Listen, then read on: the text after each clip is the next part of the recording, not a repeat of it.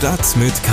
News für Köln. Der tägliche Podcast des Kölner Stadtanzeiger mit Christian Mack. Ich begrüße Sie zu einer neuen Ausgabe von Stadt mit K, dem News Update für die Ohren direkt aus dem Newsroom des Kölner Stadtanzeiger in Köln-Niel. An dieser Stelle kurz der Hinweis auf unseren Sponsor. Dieser Podcast wird produziert mit freundlicher Unterstützung von NetCologne. Seit mittlerweile über 20 Jahren treibt NetCologne den wichtigen Ausbau der Glasfaserinfrastruktur hier in Köln und der Region weiter voran. Vielen Dank an NetCologne. Wir gucken auf die 7-Tage-Inzidenz für Köln.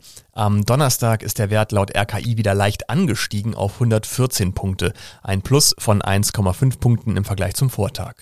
261 Kölnerinnen und Kölner haben sich neu mit Covid-19 infiziert. Seit Pandemiebeginn sind 61.390 Kölnerinnen und Kölner mit dem Virus infiziert. Heute in Stadt mit K Hintergründe zum spektakulären Vergiftungsprozess am Kölner Landgericht von unserem Gerichtsreporter, alles zu den Plänen der Stadt, die Schulhöfe von neun Schulen auch nach Schulschließung öffentlich zugänglich zu machen. Und wir hören uns an, was Astronaut Matthias Maurer vor seinem Start zur ISS in Köln zu sagen hatte. Zuvor aber erst weitere Meldungen in unserem Nachrichtenüberblick. Schlagzeilen. Der Chef des Flughafens Köln-Bonn, Johann Vaneste, tritt überraschend zurück. Wie der Kölner Stadtanzeiger von mehreren Personen aus dem Aufsichtsrat erfahren hat, hat der gebürtige Belgier das Gremium aus privaten und familiären Gründen vorzeitig um seinen Rücktritt gebeten. Sein Vertrag wäre regulär noch bis April 2026 gelaufen, soll aber nun zum Jahresende auslaufen. Eine Personalberatung soll nun zeitnah einen neuen Chef für den Flughafen Köln-Bonn finden. Horst Leichenich, langjähriger Wirt der Kölner Kultkneipe Roxy, ist tot.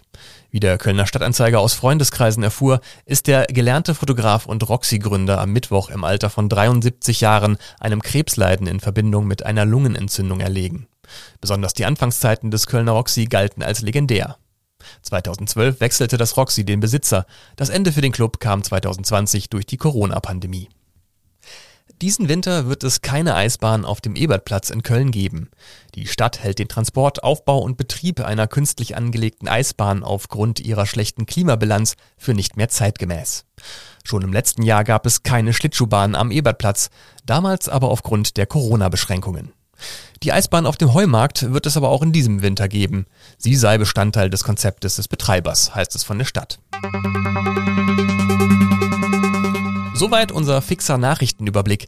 Hintergründe und Einordnung zu weiteren Themen jetzt in unserem Gesprächsblock. Köln. Dass an Kölner Gerichten hochinteressante Kriminalfälle voller menschlicher Abgründe und überraschender Wendungen verhandelt werden, das haben wir ja nicht zuletzt auch hier bei Stadt mit K gesehen bzw. gehört. Und ein Fall, der in Köln schon lange für Aufsehen und öffentliches Interesse sorgt, ist der um den vergifteten Arzt aus dem Kölner Westen. Am Freitag gibt es deshalb auf ksta.de nochmal eine chronologische Zusammenfassung dieses aufsehenerregenden Prozesses und ich spreche jetzt via Computer mit unserem Gerichtsreporter Hendrik Pusch. Hallo Hendrik. Hallo Christian. Worum geht's in dem Prozess nochmal kurz gesagt?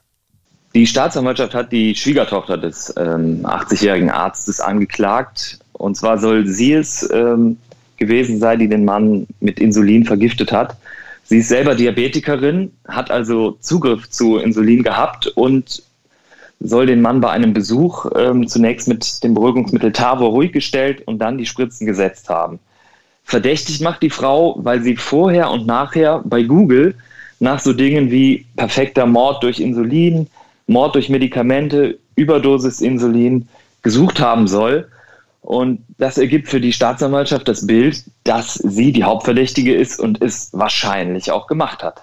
Das klingt auf jeden Fall schon mal sehr eindeutig. Wie will denn die Verteidigung da wieder rauskommen? Die Verteidigung ist der Meinung, ähm, dass die Persönlichkeit der Frau es eigentlich gar nicht zulasse, ähm, so eine Tat zu begehen.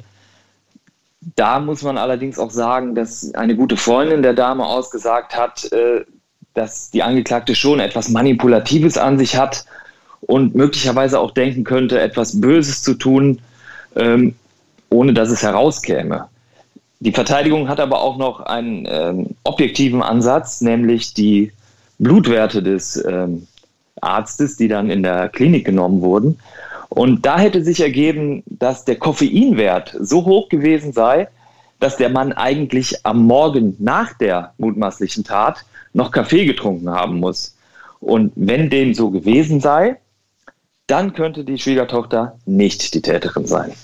Gerichtsreporter Hendrik Pusch über den Prozess am Kölner Landgericht, bei dem es um versuchten Mord durch Insulin an einem Arzt aus dem Kölner Westen geht.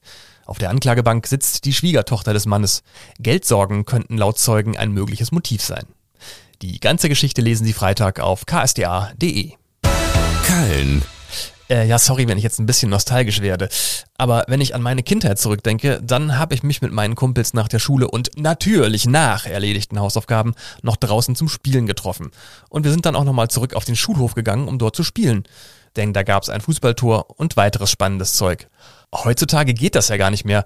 Die meisten Schulen haben mittlerweile hohe Zäune um ihre Schulhöfe gezogen und die Tore abgesperrt.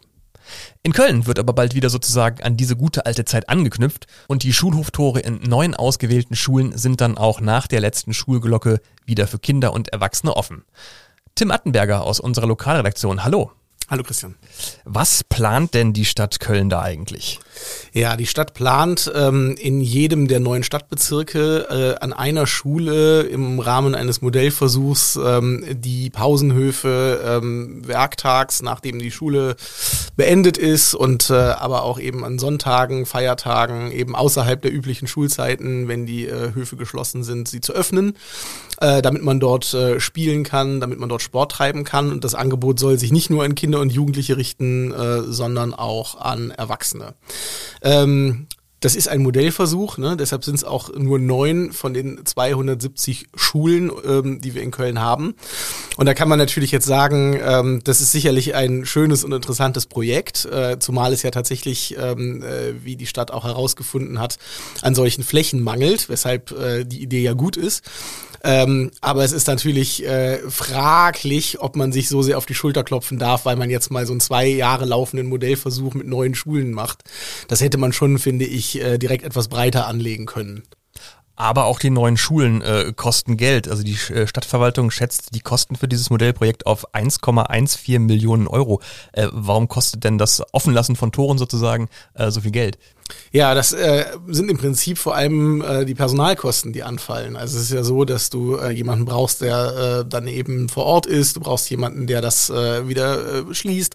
Du brauchst jemanden, der ähm, das alles reinigt, weil natürlich Verschmutzungen entstehen. Du brauchst jemanden, der äh, sich um Reparaturen kümmert, die dadurch anfallen, zum Beispiel auch an den Spielgeräten, die auf den Schulhöfen schon ähm, vorhanden sind. Und dann ist es natürlich so, dass die äh, Stadt, ähm, weil es ja ein Modellversuch ist, das zusammen mit der deutschen Sporthochschule macht. Und äh, die werden am Ende dann auswerten, wie gut ist es tatsächlich angenommen worden. Und auch das äh, kostet relativ viel Geld. Ah, natürlich. Tim Attenberger aus unserer Lokalredaktion über das städtische Modellprojekt für neun Schulhöfe in Köln. Diese sollen dann auch nach der Schulzeit und an Wochenenden und Feiertagen als Treffpunkt für Jung und Alt dienen. Mehr dazu auf ksda.de. Köln. Für Astronaut Matthias Maurer geht's bald um die Wurst.